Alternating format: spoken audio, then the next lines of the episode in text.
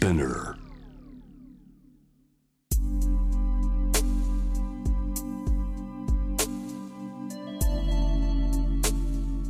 眠らない街、六本木。高層ビルの一室に現れる深夜の保健室。重たいドアの向こう側、ここでは誰もが飾らない言葉で語り始める。心の声を聞き出す特別な聴診器を持って迎えるのは、酒と涙と哀愁をこよなく愛するイラストレーターの田中美咲。恋、仕事、家族、そして性のこと、一人一人で違う体と心のカルテ。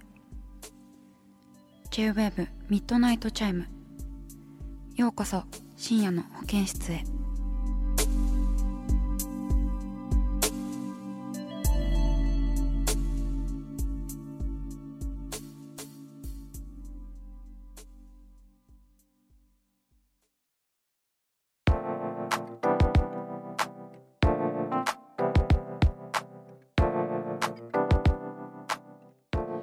田中美咲がお送りしています深夜の保健室ミッドナイトチャイム。今夜1通目は初めてメールを送りますという方です。ラジオネームマリナさん、35歳、女性、埼玉県の方です。こんばんは。私もイラストの仕事をしていますが、なかなか安定しないため平日は別に仕事をしています。会社では優しい上司に恵まれ、その方は持病を持ちながらも私のためにたくさんの時間を使って教えてくださいました。私が発信しているイラストもいつも嬉しそうに見てくださいます。そんな上司の気持ちに応えたいと頑張ってきたのですが、私は感情的になりやすく、先日その上司とぶつかった時に傷つけるような発言をたくさんしてしまい、仕事を辞めるか辞めないかまでの話になってしまいました。いい年してどうして素直に謝れず言い訳ばかりしてしまうのか、子供の時と変わらない自分に悲しくなってしまいます。どうしたらいいかとここ数年で一番へこんでしまいましたとのことで、マリナさんありがとうございますね。えいやー、なんかいくつになっても喧嘩するとへこみますよね。わかりますよ。でも喧嘩できる上司ってなかなかですね、なかなか巡り合えない気がする。あとはその副業であったりとか、そのイラストのお仕事とこう他のお仕事の両立っていうのは本当に大変ですよね。私もバイトをしながらイラストをこうアップしている時期とかもありましたけど、いや本当に大変ですよね。なんか一個のことしか割と考えられないタイプなので、でもそれを言い訳にできないぐらいめっちゃ仕事できなかったんで、私はなんかどっちかっていうと怒られてばかりという感じの両立の仕方だったんですけれども、なんかその喧嘩っていうのは結構感情的になりすぎると余計なこと言ってしまうことがすごく多い気がしますね。そうだからなるべくこう理性的になって伝えたいことだけを簡潔に伝えられるといいんですけど、私も喧嘩とかたまにするとこうすごく感情的になってしまって、本当に言いたいことが全然伝えられず誤解されてしまい、こう気まずいみたいなこと結構あると思います。素直に謝れずっていうのはね、でも喧嘩の内容がちょっとなんかどういう内容なのか全然わからないので、そのマリナさんが本当にこう謝る必要があるのかどうかもちょっとわからないんですけど、でも子供の時と変わらない自分に悲しくなってしまいますっていうことなので、結構昔からこう意見がぶつかると頭に血が上ってしまうタイプだったのかな。そうだね。だからその謝るっていうのはなんか話し合いのきっかけになるっていうか、冷静になったから今なんかあなたの話も聞けるし私の話もゆっくりできますよっていうきっかけにこう謝罪を使うっていうのはありなのかなって思いますね。こう感情的に言葉をぶつけられるとやっぱりこの人話し合う気ないとかって思われちゃったらね、2人の関係性が悪い方に変わってしまいますからね。うん、そうですね。だからこれも本当話し合ってくださいっていう感じなんですよ。で、こう、まあ、そのいい話し合いにするためにこう素直になるっていうことだと思います。そのまりなさんがこう悪いと思ってなくてこう気まずいから適当に謝るみたいなことをしてしまうと、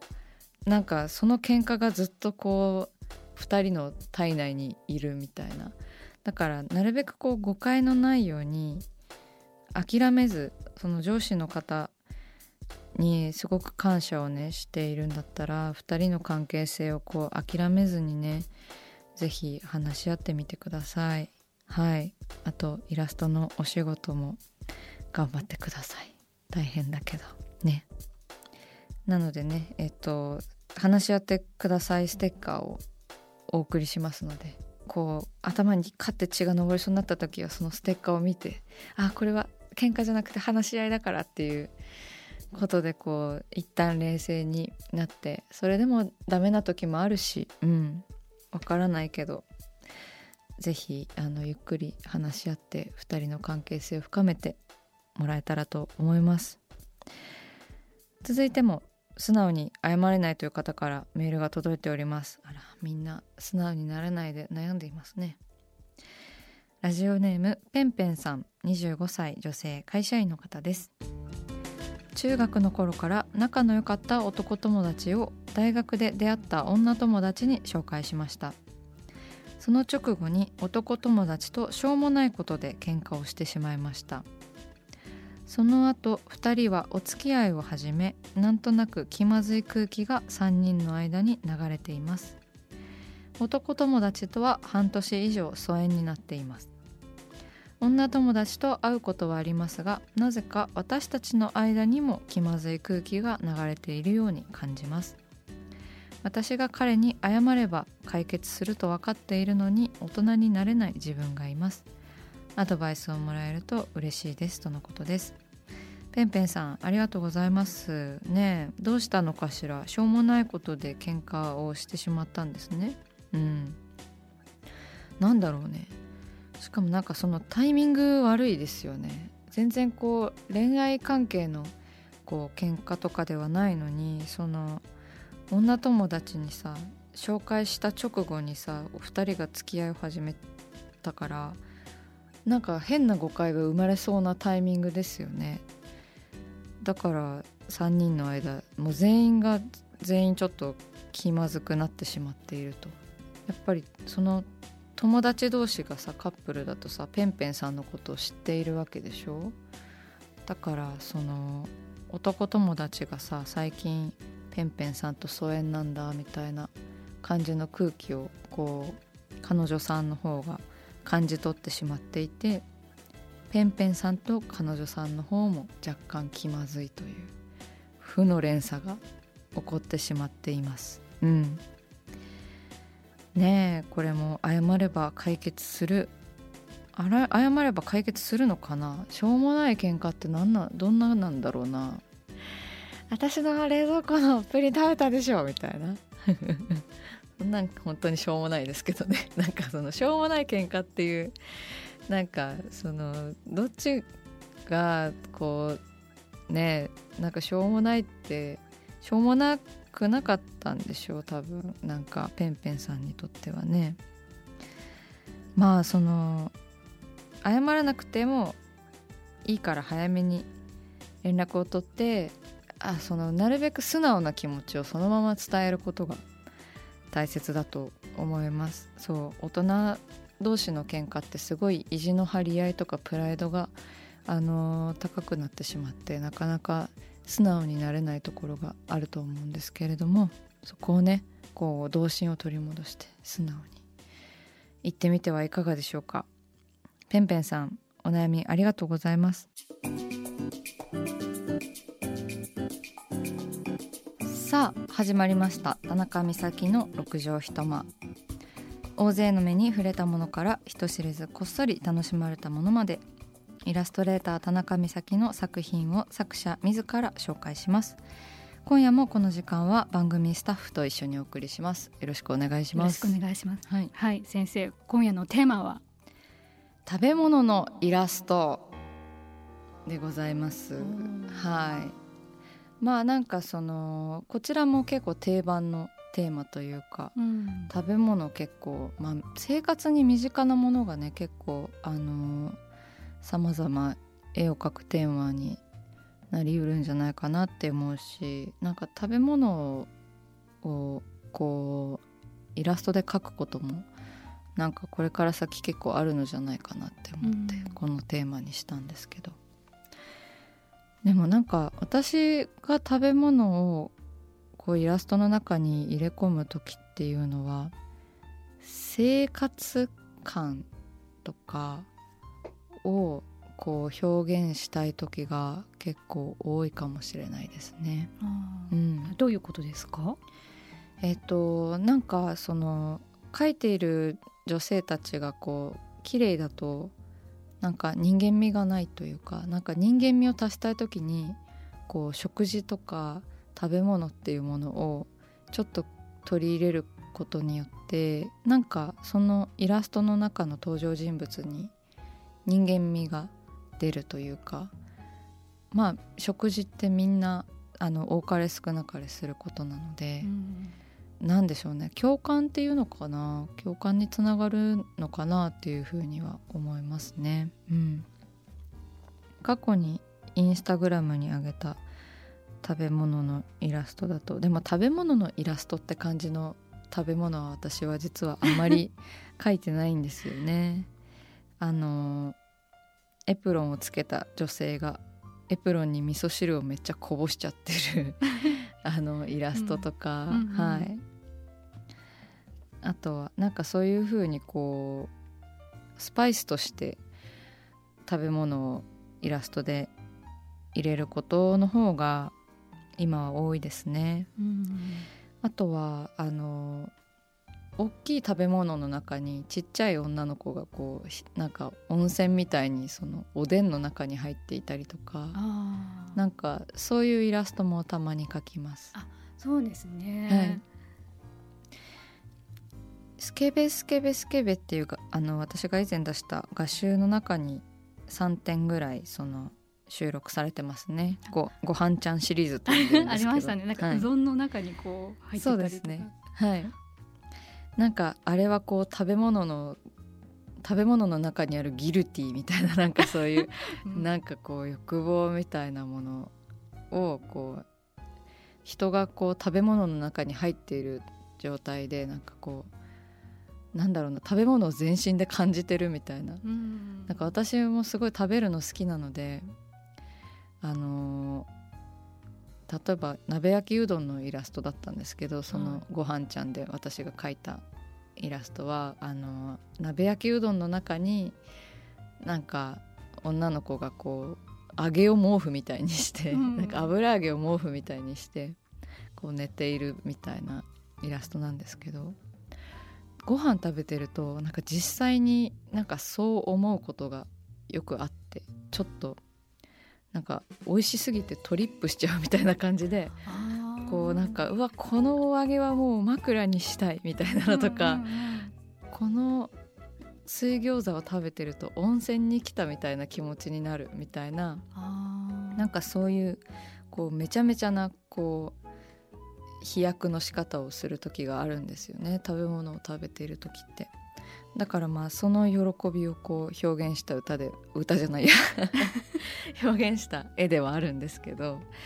だからそういうなんかこう食べることの喜びにつながるようなイラストが描けるといいかなって思ってますね。あとはこう具材のチョイスとかでこう自分の食事の趣味を知ってもらいたいっていう欲望もなんとなくあります。そのご飯食べ物とかを書くときって、はい、なんか目の前にしたりとかもしくは写真を見ながらとかってなんかこう、はい、インスピレーションってどうするんですか？あ、大体ですね、写真を見ながら描いたりとかが多いですね。本当絵日記的に描くことも多いです。なんか以前は友達と一緒に昔バイト終わりかなにとにかくアジフライが食べたいと、絶対にアジフライが食べたいんだということでアジフライを置いている居酒屋さんを探しながらこうぐるぐる夜道を回ったことがありましてで結局アジフライにはありつけなかったのかな、うん、その日はもう完全にアジフライの絵を描いてましたね、私は。あ、食べれなかったから、そういうなんかこう明確な食の好みというか、うん、なんかやっぱり食べたかったけど食べれなかったものとかに思いを馳せてしまいますね。だから食べ物が好きなんだなと思ってもらっていいんですけど、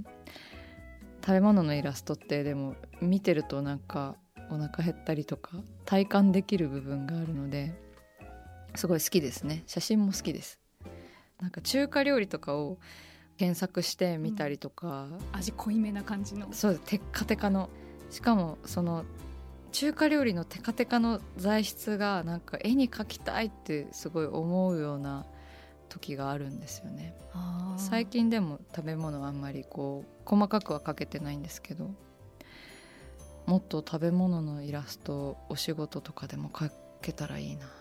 なんか団中とかの挿絵やってみたい。団中の挿絵とか表紙の食べ物のイラストってすごいなんか魅力的なんですよね。確かに表紙にこう使われる、うん、なんかこう料理とかの素材とかの写真とかもなんかこう、はい、アングルがちょっと独特だったりとか。そうですよね、まあ、なんか見るアングルとかでもね全然変わるし、いや食べ物って本当に幸せにしてもらってるなっていうふうに思いますので、なんかその熱い気持ちをね食べ物のイラストでこうお答えする仕事があれば嬉しいななんて思っております。募集中ですてへ。